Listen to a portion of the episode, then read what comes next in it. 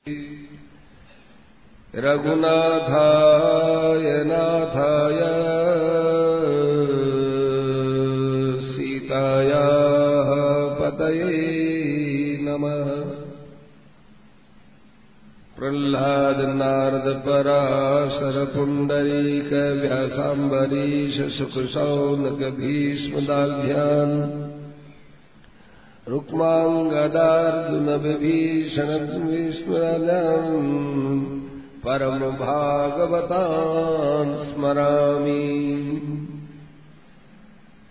भक्तिभक्ति भगवन्त गुरुचतुरनाम वपुवे पदवन्दन किये नासत सतविज्ञयने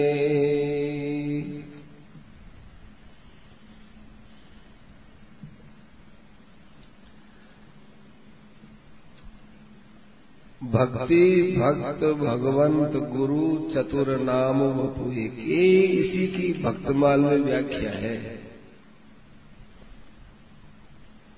भक्तों का चरित्र जिसमें प्रेमी भक्त होते हैं, उनका चरित्र भगवान को बहुत प्यारा लगता है। एक बात आपसे निवेदन करें,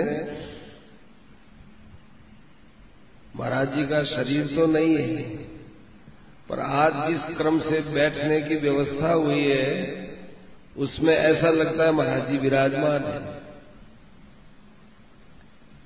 ऐसा लग नहीं रहा कि महाराज जी नहीं है सिद्धांत है ना उनका। ये महाराज जी की सभा ऐसी होती है, आप जानते ही हो। कितनी अच्छी व्यवस्था हुई, बहुत अच्छा लग रहा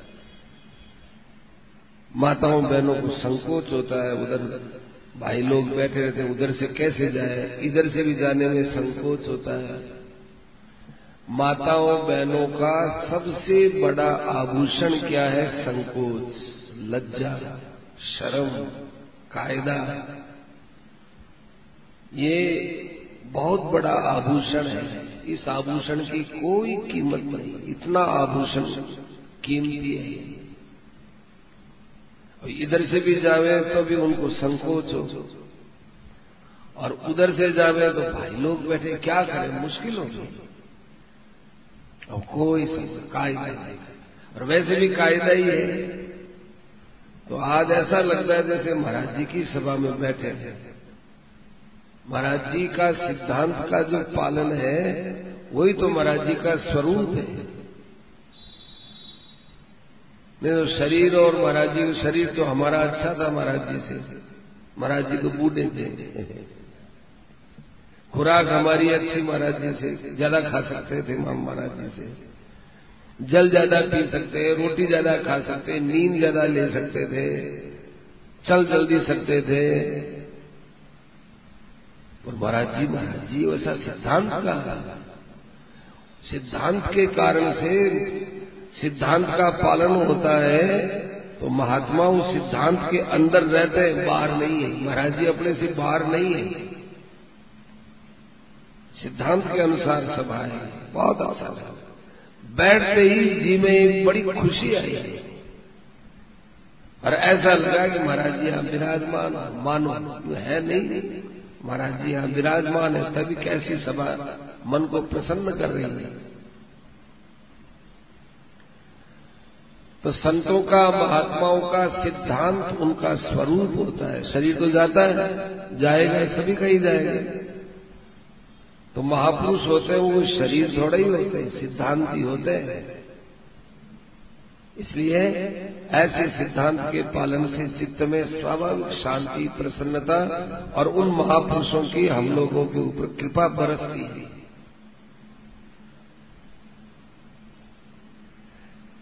तो नाबाजी महाराज कहते हैं कि भगवान के नाम की, भगवान के स्मृति की, भगवान से संबंध करने की एक बड़ी विलक्षण महिमा है। चाहे संसार की दृष्टि से कोई कितना ही योग्य हो जाए, यदि भगवान के साथ संबंध नहीं जुड़ा तो कोई काम नहीं। तो बारह प्रधान भक्त माने गए हैं, बारह प्रधान। भागवत में यमराज जी बोलते हैं अपने भक्तों से कि बारह विशेष भक्त है स्वयं भू नारद, शंभु, कुमार, कपिलो, मनु, प्रहलादो, जनको, भीष्मो वयम हम बारह द्वादशैते विजानीमो धर्मम भागवतम भटा। उसका अनुवाद करते हुए बोलते हैं नाबाजी विधि नारद शंकर सनकारिक, कपिल देव मनु भूप नर हरिदास जनक भीषम, बलि सुख मुनि धर्म स्वरूप अंतरंग अनुसर हरिजू के जो इनको यश गावे, आदि अंत लो मंगल तिनको श्रोता वक्ता पावे। अजामेल परसंग यह निर्णय धर्म, परम के जान, इनकी कृपा और पुण्य समुदय द्वादश भक्त प्रधान। तो ब्रह्मा जी पर क्या किया? तो ब्रह्मा जी भागवत में आप सुनते ही हैं जब भगवान ने सृष्टि के विस्तार की इच्छा की तो भगवान के नाभि में से कमल निकला और उस कमल में से ब्रह्मा जी प्रकट हुए। ब्रह्मा जी ने देखा कि भाई, मैं कौन हूँ? इस कमल में से कैसे आया हूँ? यूँ देखने लगे, चारों तरफ़ चारों तरफ़ देख रहे चार मुँह हो गए। देखिए, कौन मैं खड़ा हूँ? उनको एक केवल आकाश, वायु और जल तीन के अलावा कुछ नहीं दिखाई दिया। एक अपना ये कमल था कमल पर बैठे हुए। फिर देखा, मेरा आधार ये कमल है। कमल का आधार कौन है? तो वे कमल का आधार ढूँढने के लिए कमल के अंदर प्रवेश किए। कमल नाड़ है, उसके अंदर नहीं। कमल की नाड़ होती है। मैं जाता हूँ, अब ये मैं लगाई है उन्होंने।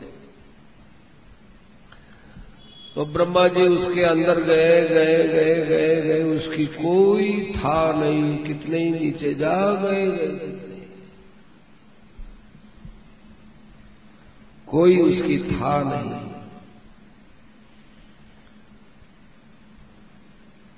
कितने ही बरस बीत गए काल बीत गया। काल तो खैर था ही नहीं तो क्या करें? ब्रह्मा जी चकित रह गए इसका अंत नहीं कमल नाल क्या चीज़ है? फिर देखा कि मैंने इस कम, इस कमल को देखा अपना बल देखा कि मैं इस कमल में कमल का आधार है उसको मैं पहचान लूँगा। इतनी खोपड़ी लगाई। क्या फ़ायदा हुआ इससे? इसे दो उस भगवान को याद करो जिन्होंने ये जड़ बनाया उन भगवान को याद करो जिन्होंने कमल बनाया उन भगवान को याद करो जिन्होंने मुझे बनाया उन भगवान को याद करो जिन्होंने आकाश को बनाया ऐसे में आँख बंद करके, हे भगवान हे भगवान, आप कौन है? आपका रूप मैं समझ नहीं पाया हूँ। आपकी अनंत शक्ति है। आपका था नहीं है। ऐसे करके खूब वो भगवान की भक्ति में डूबे तो फिर भगवान ने दर्शन दिया। और भगवान ने दर्शन दे करके कहा कि तू तपस्या कर। फिर वे तपस्या करने लगे। तपस्या करे तो भगवान ने फिर उनको अपना बैकुंठ दिखाया। और फिर कहा कि अब तू संसार का निर्माण कर, सृष्टि बना। तो कहा महाराज सृष्टि बनाऊँगा तो सही, पर मुझे घमंड हो जाएगा। मुझे घमंड न हो, इसका कोई उपाय बताओ। तब उन्होंने चार श्लोक वाली भागवत सुनाई। भगवान ने सत्संग किया। इसका नाम है सत्संग। भगवान ने कहा ब्रह्मा जी, आप सृष्टि के सबसे पहले जीव हो। सब जीवों के आप प्रतिनिधि हो। आप हमारे प्रतिनिधि हो। सब जीवों के, हमारे तो नहीं, सब जीवों के। मेरे संकल्प में जितने जीव सृष्टि में अब पैदा होंगे, उन सब की साल संभाल सबकी सुरक्षा वगैरह सब का प्रबंध आपको करना है। ब्रह्मा जी ठीक है, आपका ज्ञान मिल गया, अब क्या नहीं होगा? तो यहाँ नाबाजी बताते हैं कि जिन जिन को ज्ञान हुआ, उन सबने यही काम किया। ब्रह्मा जी को हुआ नारद जी। नारद जी है, ये नारद जी बड़े विचित्र हैं। नारद जी की बात आती है कि नारद जी को ब्रह्मा जी ने कहा कि, बेटा, तू पैदा तो हो गया, लेकिन तू सृष्टि का विस्तार कर। नारद जी ने कहा, हम इस पचड़े में नहीं पड़। पड़े हम सृष्टि का विस्तार करें, या भगवान श्री कृष्ण की प्रेम में कथाओं को गाएँ, सुने, सुनाए। हमको भगवान की कथा में अमृत झरता हुआ दिखता है। नारद जी को समझाया, ब्रह्मा जी ने कि देखो बेटा, पिता की आज्ञा का माँ पालन करेगा, फिर वो कथा कहेगा, सुनेगा, उसकी कथा में आनंद का अनुभव होगा। तो कथा के नाम पर पिता की आज्ञा का उल्लंघन करता है, सत्संग के नाम पर अपने से बड़ों की आज्ञा का उल्लंघन करता है, वहाँ तुझे अमृत नहीं मिलेगा। नहीं नहीं मुझे तो आपकी क्या आज्ञा पालन करनी सृष्टि सृष्टि, इसके चक्कर में कौन पड़े? हमें तो भगवान की सेवा में आनंद होता है। फिर भी बात काट दी। तीसरी बार ब्रह्मा जी ने कहा कि देखो नारद जी, भगवान की कथा के नाम पर बड़ों की बात काटो मत। बड़ों की अवज्ञा करके तुम कथा का आनंद नहीं ले जाना ही नहीं। मैं तो कृष्ण कथा में लगा हूँ। मैं कृष्ण कथा को छोड़ करके कौन ऐसा मूर्ख आदमी होगा जो संसार के निर्माण रूपी जहर में डुबकी लगाए? हमको तो ऐसा कुछ नहीं चाहिए। ब्रह्मा जी ने देखा कि मुझे तो भगवान ने आज्ञा दी सृष्टि विस्तार की। इसको मैं आज्ञा देता हूँ। एक तरह से ये भगवान की ही आज्ञा है और इसमें ये आनाकानी करता है तो साफ़ दे दिया। नारद जी को साफ़ दे दिया ब्रह्मा जी कि तू हमारी बात नहीं मानता है तो तेरे को अभी जो ज्ञान हुआ है ना, ये ज्ञान तेरा एक ऐसा समय आएगा, लुप्त हो जाएगा। और तू स्त्रियों के बीच में पड़ा रहेगा। ऐसे करके साप दे दिया। और पचास स्त्रियों के बीच में पड़ा रहेगा, पचास के बीच तो अब क्या करें? नारद जी को साप मिल गया। और नारद जी उस समय उपबर्हण नाम के गंधर्व बने उपबर्हण ये तो भागवत में भी आता है। तो उपबर्हण नाम के गंधर्व बने तो उनके पश्चात पचास गंधर्वियाँ रहती थी। पचास गंधर्वियों के साथ ये नारद जी वहाँ उपबर्हण गंधर्वों के रूप में रहते थे। एक बार ब्रह्मा जी का क्षेत्र है पुष्कर, वहाँ उन्होंने कोई भगवान का आयोजन किया। भगवान का खूब अच्छा आयोजन किया तो देवताओं को बुलाया। ब्रह्मा जी ने और भी सृष्टि के श्रेष्ठ पुरुषों को बुलाया। सब आए। वहाँ नारद जी भी आ गए। नारद जी आए तो उनके साथ में पचास गंधर्वियाँ भी आई। नारद जी आकर के वहाँ पर नाच, नार गाना ये करने लगे। कथा में नाचना गाना चालू किया। ब्रह्मा जी ने बोला, अरे यहाँ भगवान की कथा सुन रहे हैं, कथा की बात चल रही है। तू यहाँ नाचना गाना करता है, जहाँ शुद्ध योनि में चला जाए तेरा व्यवहार अच्छा नहीं है। भगवान की कथा में नाचना गाना कूदना, ये रजोगुणी, गुणातीत भगवान की कथा में रजोगुण लाना, तमोगुण लाना और फिर अपनी कामनियों के साथ में आकर यहाँ नाचना ही तो और भी भद्दा काम।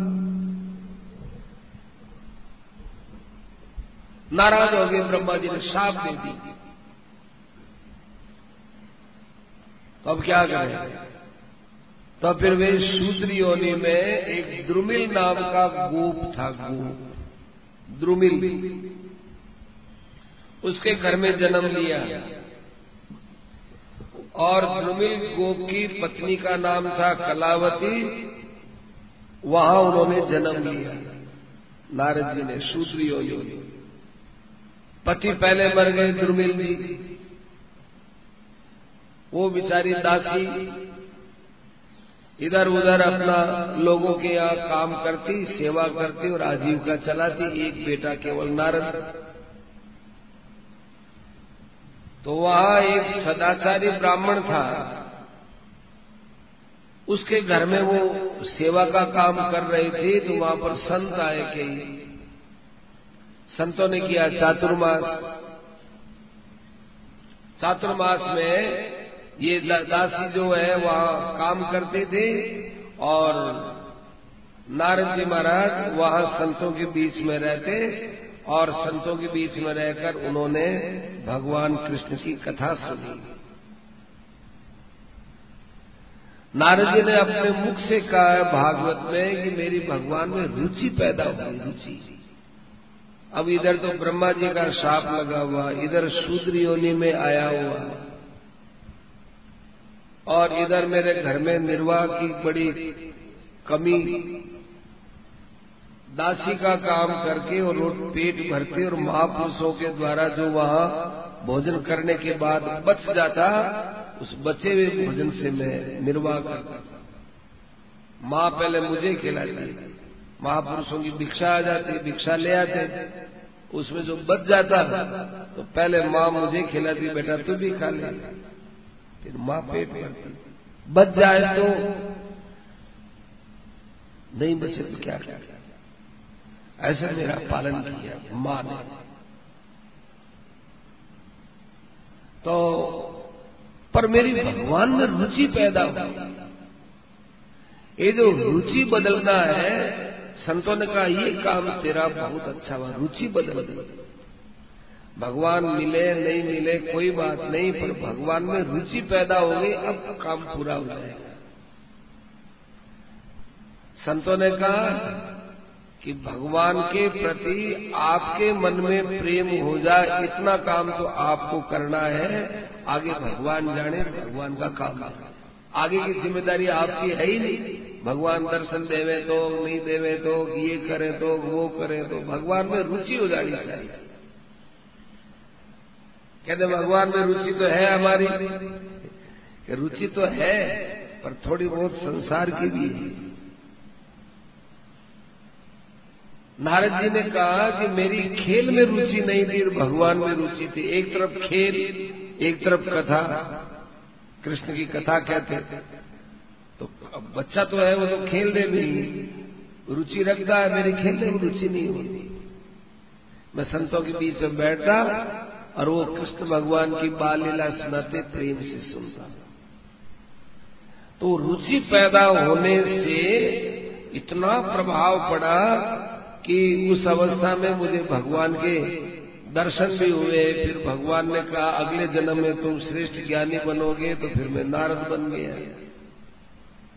ये कैसे हुआ केवल सत्संग के प्रभाव से। तो विधि नारद नारद जी महाराज की ये बात है।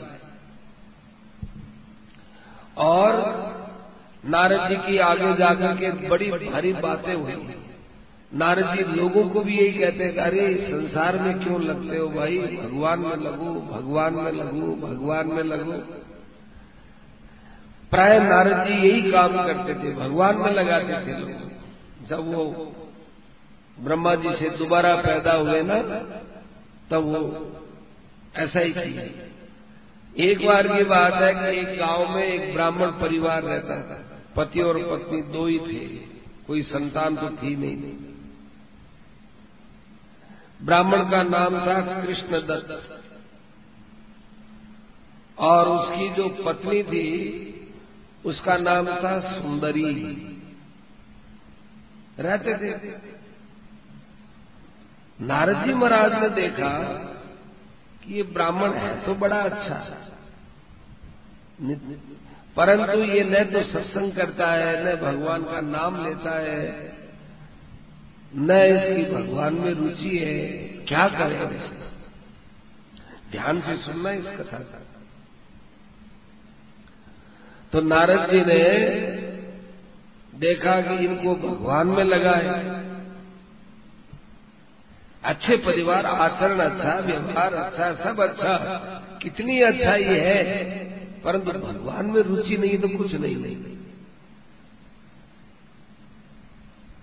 जैसे मुर्दे के शरीर का श्रृंगार, क्या काम का शरीर में प्राण नहीं है। अब चाहे कितने ही टीके लगाओ, कितने माड़ा पहनाओ, कितने ही उसमें सोने के हार पहनाओ, प्राण नहीं तो क्या है? मुर्दे का श्रृंगार है।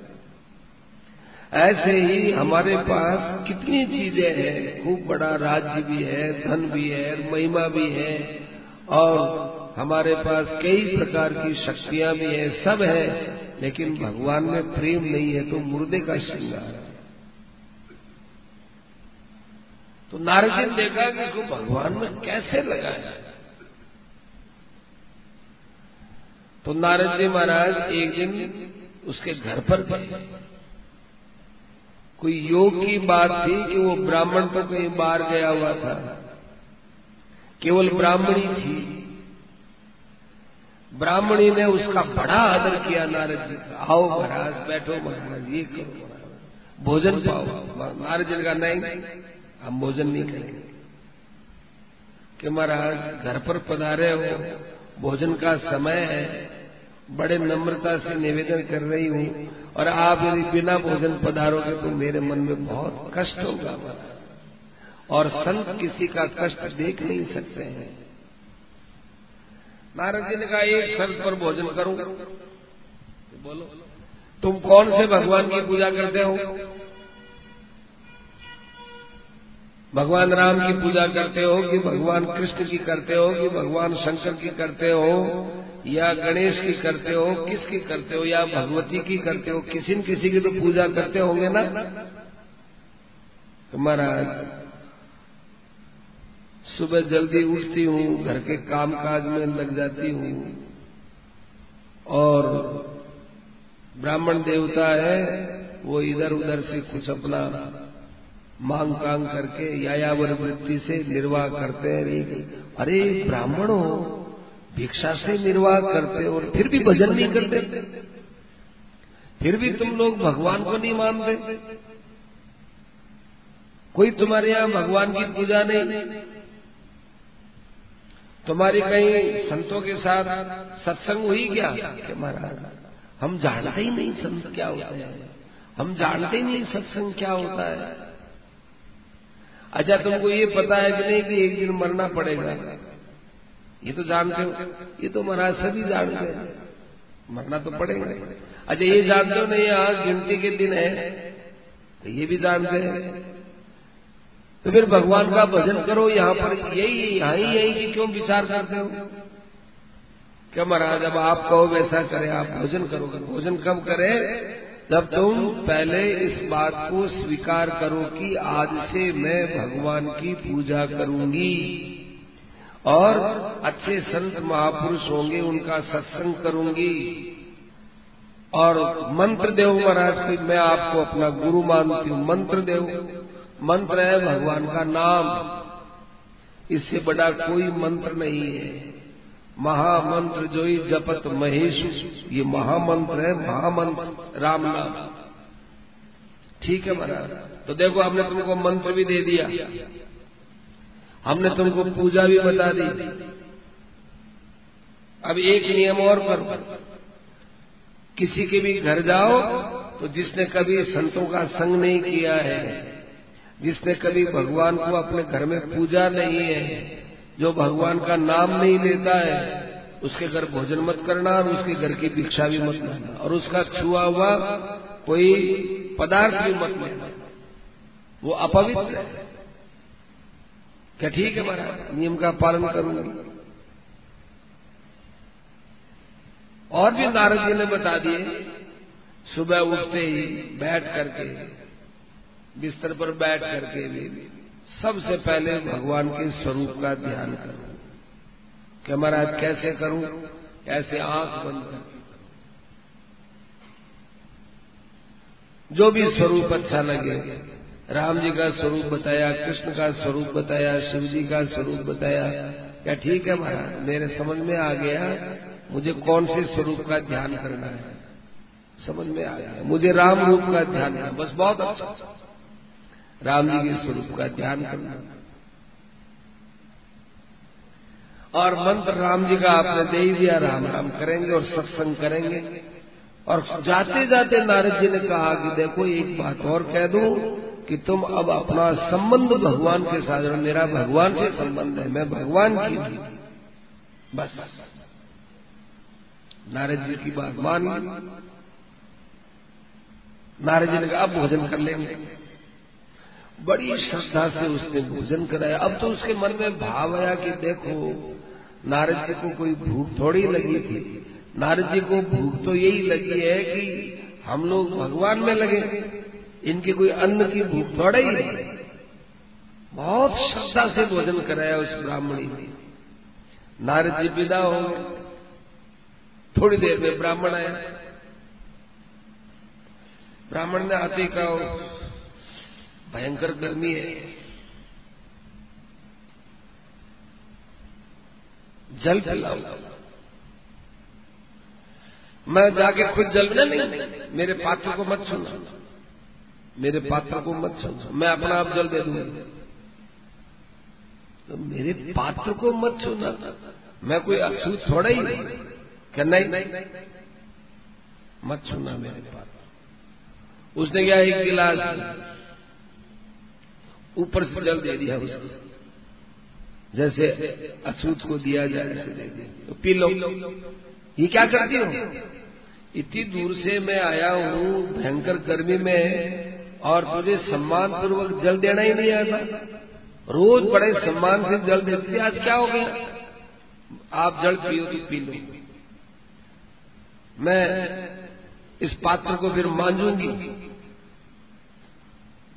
इस पात्र को मांझूँगी क्योंकि आपने भगवान से संबंध नहीं किया, आपने सत्संग नहीं किया, आपने भजन नहीं किया, आप किसी संत से दीक्षा नहीं लिए, इसलिए आप अपवित्र हैं। और मुझे नारद जी ने कहा है कि कोई ऐसा अपवित्र उसके छूना नहीं, उसके वस्तु को भी मत छूना। कि नारद जी को मेरे घर में ये पंचायती करने की क्या ज़रूरत देखो, आप कुछ नहीं कहोगे। नारद जी को मैंने गुरु माना है। उन्होंने मुझे भगवान की बात बताई है। उनकी कृपा से मुझे बड़ी शांति मिली है कि एक ही दिन में शांति मिल गई, बड़ी शांति मिली। मेरे मन में ये भाव हो गया कि मैं भगवान से जुड़ी हुई हूँ। मैं कोई मामूली थोड़ी भगवान से जुड़ी हुई इतने में नारद जी आ गए वापिस वहाँ पर हो रहा था। कलह। कलह हो रहा था तो नारद जी आए। तो ब्राह्मणी ने कहा, महाराज, हमारे घर में कलह हो रही है। बात बात के ऊपर ही चिढ़ते हैं। हमने इनको जल के लिए कहा, हम भोजन इनको अलग बना के देते हैं। और उनको कह दिया, तुम्हारे भोजन करने के बाद तुम्हारे बर्तन वगैरह मान मूंज करके, मेरे चौके को मैं साफ़ करके फिर दोबारा भोजन करके करूँगी। इनका अलग बना देती हूँ, मेरा अलग रखती हूँ। ब्राह्मण ने कहा, ये आपने क्या शिक्षा दी ये मेरे से ऐसा बर्ताव करती जैसे कोई अछूत आदमी के साथ करते हो। मैं कोई अछूत थोड़ा ही। हमारे घर में आपने कलह डाल दी। नारजिन का सुनाना उतना सुना दे, फिर मेरी बात सुन लेना। ये क्या सुन लेना? मेरे घर को बिगाड़ दिया आपने। हमने सुना है रामायण में, न जाने कितने कितनों का घर बिगाड़ दिया। तो सुन लिया ना? तो ब्राह्मणी से कहा, ब्राह्मणी, तुम इसको हाथ में गिलास क्यों नहीं पकड़ा देती कि महाराज मैं छूँगी नहीं? नहीं और तुम भोजन करा करके इतना अछूत बर्ताव क्यों करोगे महाराज? में तो कायदा ही मैं ऐसा कैसे कर सकती हूँ? अब उसने कहा, महाराज, मुझे भगवान की सेवा में आनंद आता है, नाम में आनंद आता है, ध्यान में आनंद आता है। ऐसे करके वो ऐसे बोलने लगी। ब्राह्मण ने देखा कि नारद नारद ने इसके पक्ष में और इसके, इसको इतना आनंद का अनुभव होता है। तो ब्राह्मण का हृदय बदल गया। ब्राह्मण ने जाकर के नारद जी के पैर पकड़ लिए महाराज। पीछे जो कुछ हुआ, उसको तो खत्म करो मुझे भी दीक्षा दे। मैं भी आपका चेला बन जाऊँ। मुझे भी ध्यान की बात, जो मेरी पत्नी को आपने दिया, उपदेश मेरे को भी दो। नारद जी कुछ देर ही बैठ के सोच के जाओ, स्नान करके आओ, पवित्र होकर के आओ, फिर मैं तुमको दीक्षा दूँगा, मंत्र दूँगा, नाम दूँगा, सत्संग की बात सुनाऊँगा पहले नहा के आओ, स्नान करके आओ। अब सुनिए आप स्नान करने के लिए गया, नदी के किनारे, बड़ी जल्दी जल्दी से जा रहा था उस ब्राह्मण के लोगों ने पूछा, मित्रों ने, अरे भैया, आज कृष्ण दत्त तो बहुत जल्दी जल्दी जा रहे हो, क्या बात है? अरे क्या क्या बात है, जल्दी नहाऊं नारद आए हुए हैं और उनसे मुझे दीक्षा लेनी है। वो मुझे भगवान का नाम सुनाएँगे, भगवान का साथ संबंध करेंगे। नारद? और आज तुम्हारा भगवान से संबंध करेंगे। अरे सुन तो शरीर ब्राह्मण, अरे कहा किसकी बात में आगे क्या बात में आगे मेरी स्त्री को उन्होंने मंत्र दिया। मैं तो बाहर गया हुआ था, पीछे ऐसा सुंदर मंत्र दिया। मेरी स्त्री थोड़ी थोड़ी देर में ही आनंद में डूब जाती है। कहती, मेरा भगवान से संबंध हो गया, भगवान से संबंध हो गया। उसका स्वभाव ही कुछ और हो गया। तो मैं देखता हूँ, मैं भी मेरा स्वभाव बदलू तुझे पता है नहीं, अभी ये आसूस का महीना है। और वो भी पितृपक्ष है, श्राद्ध का पक्ष है। ये श्राद्ध के पंद्रह दिन है। इसमें कोई भगवान के साथ संबंध करना, दीक्षा करना, सत्संग करना, कथा करना, ये बिल्कुल काम करना ही नहीं चाहिए। तुम ब्राह्मणों के लिए काम करते हो। रुक गया, अरे ये काम तो बड़ा, अरे कोई भी काम होता है, अच्छे से अच्छा काम होता है, वो भी श्राद्ध के दिनों में थोड़ी करते हैं लोग। इसलिए भगवान के साथ संबंध हो, ये तो और भी पुनीत काम है, बहुत ऊँचा काम है। इस काम को तुम श्राद्ध के दिनों में करोगे। श्राद्ध के दिनों में नहीं करते। बाद में करना अच्छा मुहूर्त हो अच्छा करण हो अच्छा योग हो, पंचांग है ना? वार, तिथि, करण, योग, ये सब देख करके फिर दिया जाए, ये चीज़ बड़ा अच्छा है। ऐसा नहीं ले जाता। मत लेना नाम दीक्षा मत लेना। इधर बेचारे नारद जी प्रतीक्षा करें। वो घरवाली प्रतीक्षा करे कि मेरे पति आज दीक्षा लेंगे, शुद्ध हो जाएँगे, दीक्षा लेंगे, शुद्ध हो जाएँगे। मैं निहाल हो जाऊँगा। सज्जनों, इन माताओं, बहनों को क्या बताए? कितना इन माताओं, बहनों का हृदय होता है, अपने पति की उन्नति देख करके हर्षित होती है। इतना पुरुष नहीं होता। पुरुष पत्नी की बहुत उन्नति देख करके खुश नहीं होता, जितनी ये माताएँ, बहने खुश होती हैं। कोई भी पत्नी अपने पति की भगवान में भक्ति देखती है तो खुश होती है। अपनी भक्ति से इतनी खुश नहीं होती जितने पति की भक्ति से खुश होती है। सैकड़ों सत्संगी ऐसे मिलेंगे जो ये कहेंगे कि हम हमारी धर्म पत्नी के कारण से सत्संग में लगे। नहीं तो हम भगवान भगवान को मानते नहीं थे। तो इसके कारण से हम सत्संग में लगे कितना ऊँचा भाव होता है आप लोगों का, माताओं का। वो बेचारी प्रतीक्षा कर रही है, अब आए इतनी देर वो भी आए नहीं। अब उसने कोई एक ही थोड़ी सुनी थी, मिले जो यही कहे, मिले जो यही कहे, मिले जो यही कहे, क्या श्राद्ध पक्ष में तुम कर उसकी जज गई बात। वो नहा धो करके तो आया, आकर के नारद कहा आओ, दीक्षा दे रहे हम। नहीं। ये अभी श्राद्ध पक्ष चलता है। श्राद्ध पक्ष में दीक्षा नहीं लेंगे हम। नारद जी ने कहा कि संसार के काम, संसार के दिनों में अच्छे बुरे देखे जाते हैं। भगवान के काम में कभी कोई दिन हल्का होता ही नहीं। रामचरित मानस में आया ना कि बढ़िया दिन कौन सा है कि जिस दिन राम जी का राज्याभिषेक हो? का साहब, राम जी का अभिषेक का मुहूर्त बताओ। तो वशिष्ठ जी ने कहा कि जिस दिन राम जी राजगति पर बैठेंगे, वही दिन अच्छा है। जा।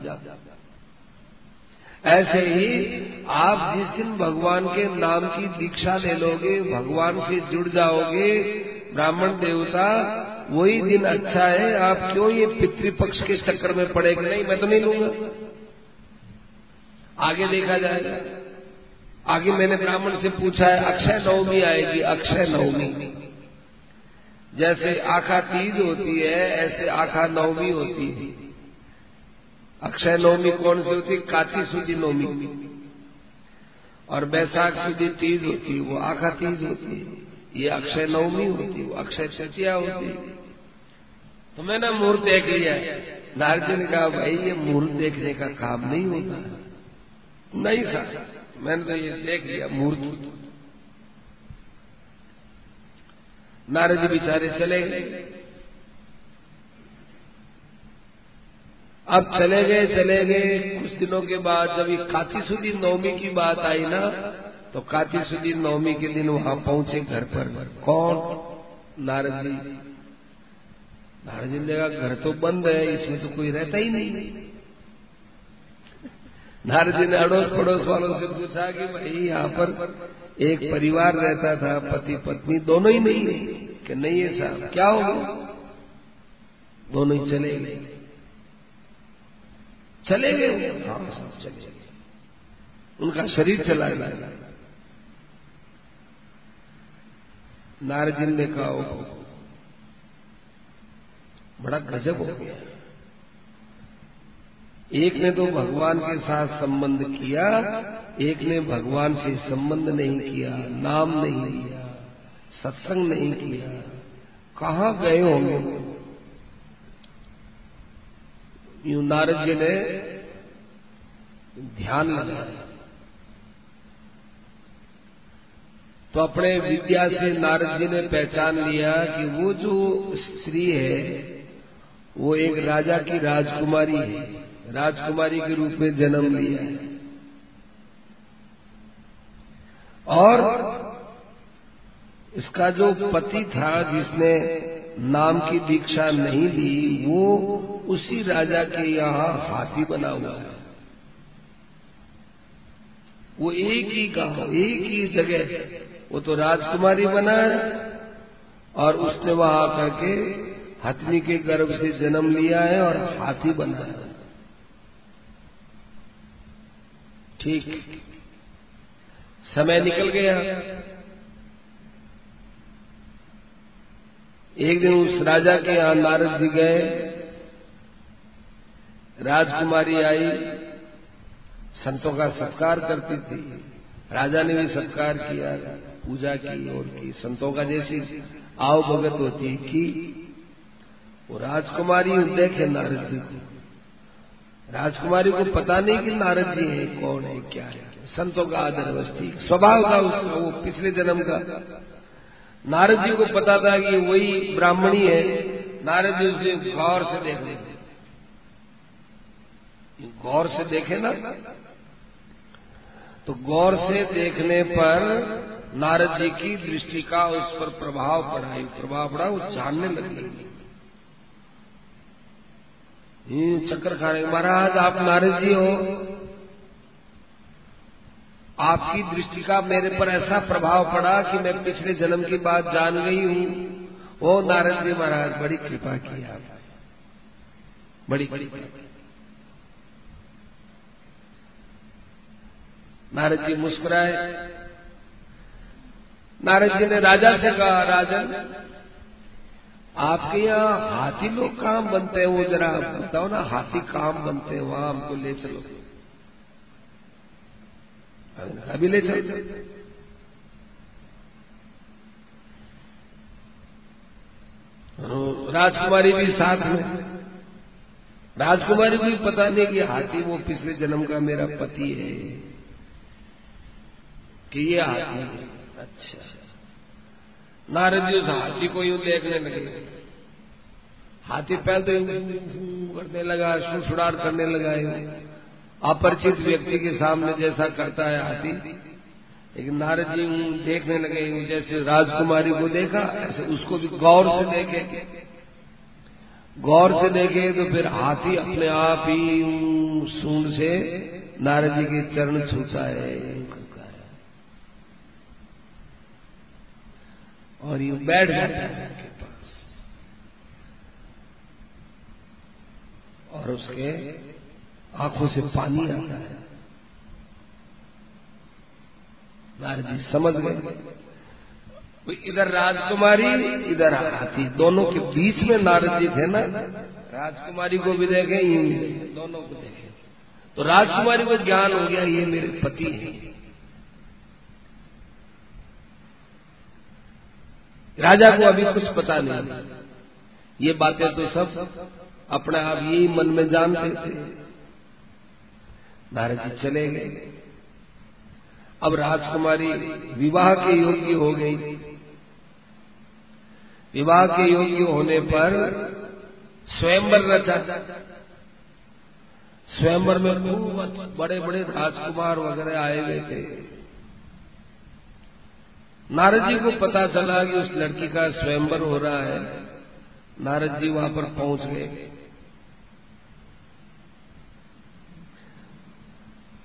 नारद जी वहाँ पहुँचे तो नारद जी ने कहा, राजा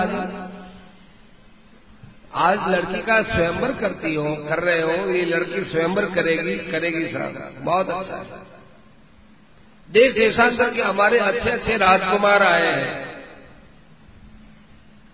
बड़े परम वीर हैं, बड़े सुंदर हैं, बड़े श्रेष्ठ हैं, बड़ी राजधानियाँ हैं उनकी। नारद जी ने कहा, एक काम हमारे करने से भी करो कि जिस समय स्वयंवर हो उस समय हाथी को वहाँ रखना। क्यों महाराज, हाथी को क्यों रखना? अरे, गणेश जी का पूजन करते हैं ना। गणेश जी मांगलिक है ना, हाथी का ही तो मुख है। आपके यहाँ इतना अच्छा हाथी, आप हाथी को ला करके ज़रूर रखना, मांगलिक का। राजा को क्या पता? राजा ने कहा, अच्छी बात। अब वो स्वयंवर वाली रानी जाते राजकुमारी जाते जाते हाथी के गले में माला डाल तो सब लोग हंसने लगे, ये देखो, ऐसी राजकुमारी, बड़ा अच्छा हुआ बाबा, ऐसी मूर्ख राजकुमारी। हमारे यदि गले में डाल देती तो उम्र भर इस मूर्ख को लेके क्या करते हम? सब राजकुमारों में नाराज़ होकर चले गए। राजा को बड़ी तकलीफ़ हुई। राजा ने कहा, अरे, मूर्ख नहीं है, मेरी राजकुमारी मूर्ख नहीं है। ठीक है, आज का स्वयंवर तो हम कैंसिल करते हैं। दोबारा स्वयंवर करेंगे। बेटी, तुमने उसके हाथी के गले में माला क्यों डाली? पिताजी, आपने स्वयंवर कहा है। वर का वर्ण तो मैं करूँगी ना, मैं स्वयं करूँगी। ये आपने मुझे अधिकार दिया है ना, दिया है। तो स्वयंवर तो वही होता है जहाँ पर राजकुमारी या लड़की अपनी तरफ़ से वर्ण करे तो मैंने इसका वर्ण किया। नहीं नहीं, मूर्खता होती है इससे। इतनी अच्छी समझदार राजकुमारी होकर ऐसी मूर्खता आगे मत कर फिर स्वयंवर रचा, फिर नारद जी आए, फिर वही हाथी रखा। फिर उसने जयमाला पहनाई। जयमाला पहनाई, पहनाते ही हाथी के सिर पर हाथ रखते हुए नारद जी ने कहा, हाथी, अब तो तू भगवान की दीक्षा ले ले मेरे से। अब तो तू नाम सुन ले मेरे से। तो हाथी ने माथा टिकाया, नारद जी के चरण छुए, नारद जी ने उसके कान के अंदर नाम सुनाया, नाम सुनते ही वो हाथी बड़ा सुंदर राजकुमार बनकर के प्रकट हो गया। वो सुंदर राजकुमार हुआ तो अब लोग सब आश्चर्य करने लगे कि महाराज जी, क्या बात है तब नारद जी का अरे, ये पिछली बात है पिछले जन्म की बात है, ये कितना, ये हाथी क्यों बना महाराज हाथी इसलिए बना कि इसने भगवान की दीक्षा के लिए इतनी मोटी बुद्धि से विचार किया कि अभी तो पितृपक्ष है। अभी तो क्या भगवान के साथ संबंध करे? भगवान के साथ संबंध करने में घड़ी पंचांग देखना ही नहीं चाहिए, बस जो ही भाव आए तो भगवान के साथ संबंध कर लेना चाहिए। इस प्रकार की बात नारद जी की। विधि विधि नारद शंकर। शंकर भगवान की तो भाई लीला ही बड़ी विचित्र है। जहर पियाई तो आप सभी जानते हो, राम नाम के ऊपर जहर पिया उन्होंने। भगवान शंकर ने जहर किस लिए पिया? यह जहर मुझे इसलिए नहीं मार सकता कि मेरे अंदर राम नाम रूपी अमृत पड़ा है। अमृत का महान सागर उसमें जहर क्या काम करेगा? अलौकिक अमृत के सामने ये लौकिक जहर क्या करेगा? ये तो लौकिक जहर है। और मेरे पास अलौकिक अमृत है, राम नाम अमृतम तो उन्होंने जहर पी लिया। और इसी कारण से भगवान राम के सेवक स्वामी सखा सी पी के ये थे भगवान शंकर इस रूप में। अब भगवान शंकर की, सती जी की कथा भी प्राय सबको मालूम है। कितने भगवान शंकर नाम के प्रेमी थे, एक बार पार्वती जी और शंकर जी जा रहे थे। चलते चलते अकस्मात नंदी को रोका, बैल को रोका और नीचे उतरे कौन? शंकर भगवान। और एक टीला था टीला, उस टीले को प्रणाम किया। पार्वती से, पार्वती जी ने पूछा, महाराज, यहाँ तो कोई है ही नहीं। न मूर्ति है, न मंदिर है न कोई संत है, न ऋषि है, न मुनि है, न देवता है, कोई नहीं है। आपने किसको प्रणाम किया? नारद जी ने कहा, देवी, यहाँ दस हज़ार वर्ष पहले संत हुए थे, उन संतों को मैंने प्रणाम किया है। दस हज़ार वर्ष पहले हुए थे। तो वो तो हो गए। दस हज़ार वर्ष पहले हो गए, अब क्या करते हैं? तो उनका परमाणु रहता है। संत तो शरीर से जाते हैं। संतों का मरना और हमारा मरना एक जैसा नहीं होता है। हम तो यहाँ से जाने कितनी कितनी चीज़ें, चीज़ों पर डाका डाल के मरते हैं। ये डाका डालना ही है, जो चीज़ हमारी नहीं, उसको हमारा मानना। संसार की चीज़ है, संसार को ही सौंप करके जाना, ये तो है संतपना। और संसार की चीज़ें अपने मानिए मेरा मकान मेरा दुकान मेरी परि, मेरा परिवार मेरी वस्तु ये करके मरना ये डाका डाल के मरना। तो संत होते हैं वो मरते नहीं हैं। वो अपने शरीर को अदृश्य करते हैं। साधना के रूप में वो आज भी विराजमान है। इसलिए मैंने प्रणाम किया। बहुत अच्छा। आगे चले। आगे चले चले चले तो एक और कोई जगह आई, वहाँ उतरे और उस जगह को प्रणाम किया कि महाराज, यहाँ क्यों प्रणाम किया कि यहाँ दस हज़ार वर्ष के बाद एक संत आएगा और यहाँ रहेगा, इससे पहले ही प्रणाम कर दिया। जहाँ संत आएँगे, उस स्थान को प्रणाम, और जो संत रह गए, उसको प्रणाम। पार्वती जी के मन में संतों के प्रति एक अगाध श्रद्धा पैदा हुई। रोज भगवान शंकर पार्वती जी को संतों की महिमा सुनाते थे। ध्यान से सुनना देखो। बड़ी चित्र कथा है। संत महिमा सुनते सुनते सुनते की पार भगवान शंकर तो कभी कहते हैं कि देखो, संत होते हैं ना वो जनता का बिगड़ा हुआ काम सुधारते हैं अनादिकाल से जीव की आप बिगड़ी हुई रहती है बात भगवान तो है ही। अस प्रभु हृदय असत अविकारी पर सकल जीव जग हो दुखारी। सबके अंदर भगवान है सबके घट घट में व्यापक है, है लेकिन सब लोग दुखी है। तो जो काम भगवान नहीं कर सकते वो काम संत करते हैं। ऐसी संतों की महिमा सुनते सुनते सुनते पार्वती के मन में संतों के प्रति बड़ी श्रद्धा हुई एक दिन क्या किया, पार्वती जी ने बिना पति से पूछे हुए, भगवान शंकर से पूछे बिना अगस्त ऋषि को भोजन के लिए बुला लिया। अगस्त ऋषि क्या महाराज, कल हमारे यहाँ भोजन करना अगस्त ऋषि ने देखा कि पार्वती जी के यहाँ भोजन। पवित्र आत्माओं के लिए पवित्र घरों का अन्न मिल जाए, संत उससे बढ़कर और क्या चाहते पार्वती जैसी पतिव्रता, पार्वती जैसी भगवान शंकर की पत्नी, अन्नपूर्णा, उसका अन्न मिल जाए। बहुत भाग्यशाली। वो तो यूँ आनंदित हो गए। पार्वती जी ने देखा कि अपने आप भोजन करेंगे संत पार्वती ने आकर शिव जी से कहा कि महाराज, कल अगस्त ऋषि आएँगे, भोजन के लिए हमें निमंत्रण दे दिया। अरे, तेरे को अगस्त ऋषि दिखाई दी कोई दूसरा दिखाई नहीं दिया? क्यों? अगस्त जी संत नहीं है क्या? अरे, संत तो है। पर अगस्त ऋषि को भोजन कराना बड़ा मुश्किल है, अब पार्वती जी को थोड़ा एक मीठा अहंकार मीठा अहंकार।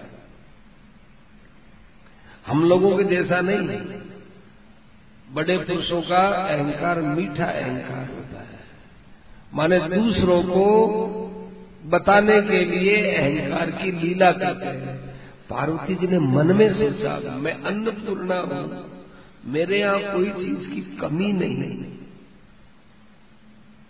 कितना ही कोई खाए, मेरे पास अन्नपूर्णा हूँ, मैं सारे संसार के प्राणियों को भोजन कराती हूँ। अगस्त ऋषि पर ये आश्चर्य करते हैं कि अगस्त ऋषि को भोजन करा लोगी क्या? क्या करें? अगस्त ऋषि आ गए भगवान शंकर ने आने से पहले कह दिया, देखो, आज तुमने अगस्त ऋषि को बुलाया है, तुमको भोजन कराना बहुत भारी होगा। पार्वती जी ने कहा, होगा तो होगा, मैं क्या करूँ? अब उनको वापस कहूँगा कि मेरे यहाँ भोजन नहीं करना। कि कहने में कोई हर्जा नहीं है कि मैं तो नहीं कहूँगी। अब एक बार किसी को कह दिया कि भोजन करने आओ, फिर दोबारा कहूँगी, भोजन नहीं कर, नहीं नहीं करने भोजन करने मत आओ। ये कोई सभ्यता थोड़ी है बड़ा शंकर भगवान ने कहा, अच्छी बात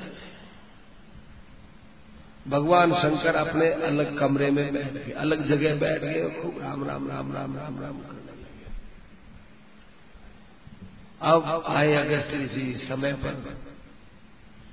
भगवान शंकर ने पहले ही कह दिया था कि तुझे अगस्त ऋषि के विषय में मालूम है कि नहीं, ये सात समुद्र को चुल्लू भर में पी गए थे, वो अगस्त है ये।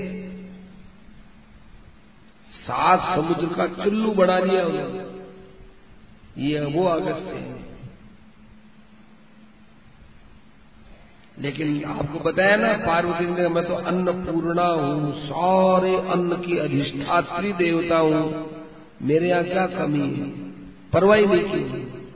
भगवान शंकर अपने अलग हो अच्छा बाबा, तुम जानो और तुम्हारे मेहमान जाने, हम हमारे अलग रहने के अलग नहीं अब था वहाँ पर पदार्थ, खाने के पदार्थों के खूब ढिगले लगा दिए पार्वती जी की कई सहेलियाँ थी, उन सहेलियों को बुलाया। कि देखो आज अगस्त ऋषि भोजन करेंगे, उनको पुरस्कारी करने में कोई चीज़ की कमी नहीं रह जाए क्या ठीक है? अब लड्डू, जलेबी और भी साफ़ चीज़ें ला ला के रखे अगस्त ऋषि छबड़ा भर के लाए, साफ़। छबड़ा आए, साफ़। छबड़ा भर गए साफ़।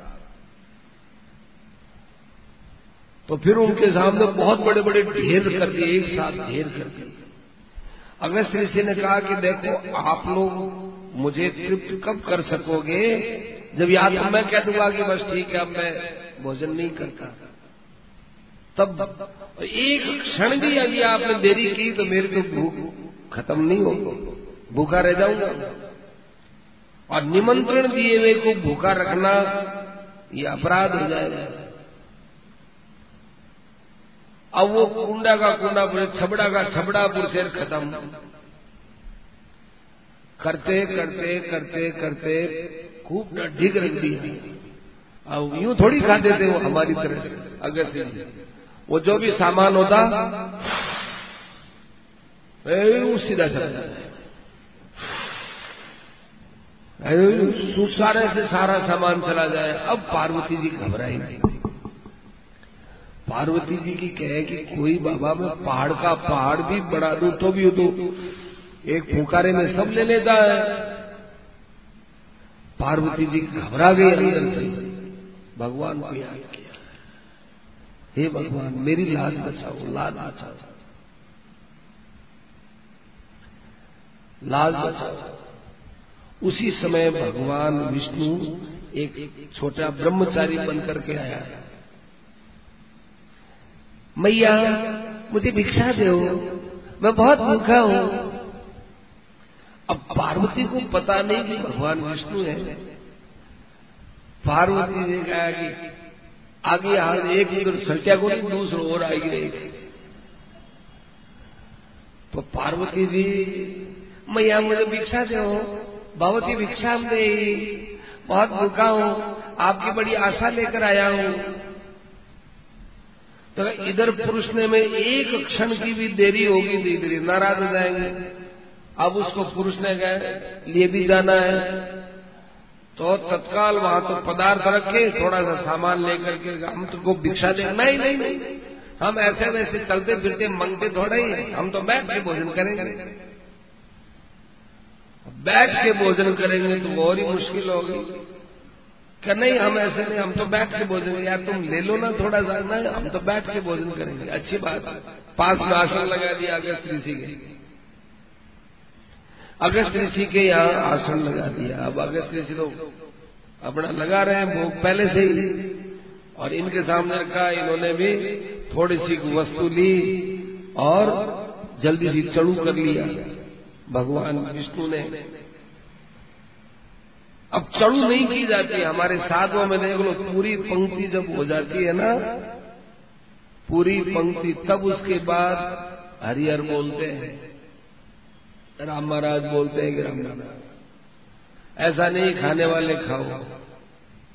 सबकी एकता होती है, तब भोजन किया जाता है। यहाँ वो ब्रह्मचारी तो पहले ही भोजन कर ली ओ आचमन कर लिया। आचमन करते अगर श्री बिगड़ गए। कि तुमने पहले आचमन क्यों किया? आचमन करने के बाद भोजन किया जाता है, वो तो उच्छिष्ट होता है। अब ये सारा उच्छिष्ट हो गया, मैं तो भोजन नहीं कर सकता। अब मैं कैसे भोजन करूँगा? भगवान कुछ नहीं बोले। भगवान कहा, मेरा पेट भर गया, मेरा पेट छोटा सा तो मैंने आचमन कर लिया। पार्वती जी ने कहा, जी, आपने इतना जल्दी आचमन क्यों किया? ये तो बहुत खाने वाले मैं इतना खाने वाला थोड़ा ही नहीं इनके कोई खाने की सीमा होती है, इनको मैं कहाँ तक प्रतीक्षा करता? मुझे आगे भी कई जगह जाना है। मैं एक जगह थोड़ी रहता हूँ, मुझे कई जगह जाना पड़ता है। तो अब अगस्त जी को संकोच हुआ कि अब मेरे को बहुत खाने वाला भी बता दिया और और भी कई बातें बता दी। और एक बात और कही। ब्रह्मचारी जी ने कही कि देखो माता जी मनुष्य को भोजन कम करना चाहिए। उसमें भगवान में भजन में मन लगता है। खूब खा लेते हैं, फिर में मन नहीं लगता है। खाने ही खाने की तरफ़ वृत्ति जाती है। थोड़ा खाना चाहिए और भजन ज़्यादा करना चाहिए। ज़्यादा खाने से भजन नहीं होता। भजन में बाधा पड़ती है। आलस्य होता है, प्रमाद होता है, नींद आती है। इसलिए ज़्यादा भोजन नहीं करना चाहिए। और हम तो वैसे ही भूखर थोड़ा ही है। ऐसे करते अगस्त जी को शर्म आई। शर्म तो आई, पर अगस्त जी थोड़े भूखे थे। जी में क्या जो खावे जो भूख बढ़े उनकी। अपने तो खावे तो भूख, जितना खावे उतनी भूख कम हो, जितना खावे उतनी भूख बढ़े तो अगस्त जी ने ब्रह्मचारी को गौर से देखा ऐसा कौन सा ब्रह्मचारी आ गया जो मेरे खाने को आज इतना बोलता है? देखने लगा, भगवान मुस्कुराए, ब्रह्मचारी भगवान मुस्कुराए और अपना चतुर्भुज रूप दिखाया। केवल केवल केवल अगस्त जी को। अगस्त जी देखे। साक्षात भगवान आए। बड़ा आनंद का अनुभव भगवान ने इशारा कर दिया अगस्त जी को। अब देखो, भगवान जिसको रूप दिखाते हैं ना, उसी को ही दिखाते हैं, दूसरे को नहीं दिखाते। अभी आप लोग इतने बैठे हैं, हम लोग सभी बैठे हैं, किसी को भगवान दर्शन देवे तो दूसरों को भी दर्शन होंगे, नहीं हो सकेंगे। सो जाने दे, देव जनाई। आप में से किसी को भी दर्शन देंगे तो पास वाले को पता ही नहीं है कि क्या कुछ हुआ है क्या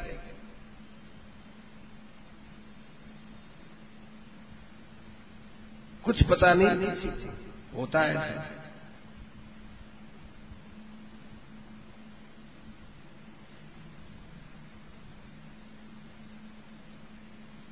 बिल्कुल सत्य घटना है, एकदम सत्य घटना। ऐसा होता है।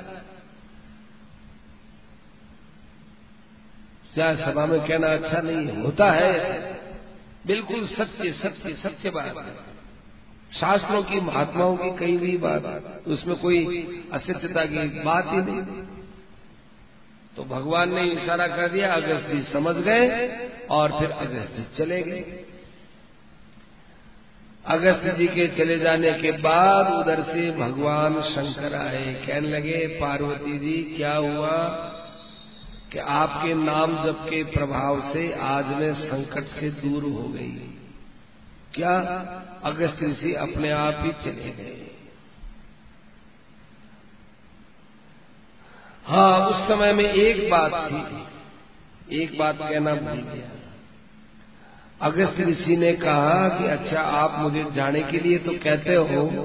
भगवान विष्णु की अगस्त की बात हुई। मुझे जल पीना, जल तो पीने देते आप। भगवान विष्णु का जल आज नहीं पिलाऊँगा। तो कृष्णावतार में पिलाऊँगा। कृष्णावतार में जल पिलाऊँगा, इतना जल पिलाऊँगा कि इंद्र अपना सारा जल उड़ेल देगा आपके तो तब तक क्या करो? तब तक बैठ करके आप मेरा स्मरण करो। मेरा स्मरण करो, आपको जल तभी पिलाऊँगा। आज आपने पार्वती जी को इतना कष्ट दिया, अब हम आपको प्यासा मारेंगे, हम कृष्णावतार में आएँगे।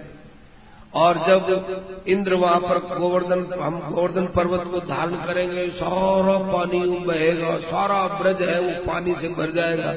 उस पानी को तत्काल सोखने की बड़ी ज़रूरत रहेगी तो आप आकर के गुप्त रूप से उसको पी लेना। तो कृष्णावतार में जाकर के अगस्त ऋषि को जल मिला।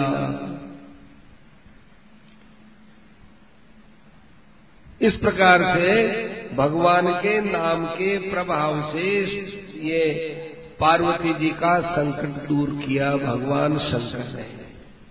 विधि नारद विधि नारद शंभु, विधि नारद शंकर, सनकादिक कपिल देव मनुभू और सनकादि ऋषि, सनकादि ऋषियों के विषय में तो बड़ी विचित्र बात आती है।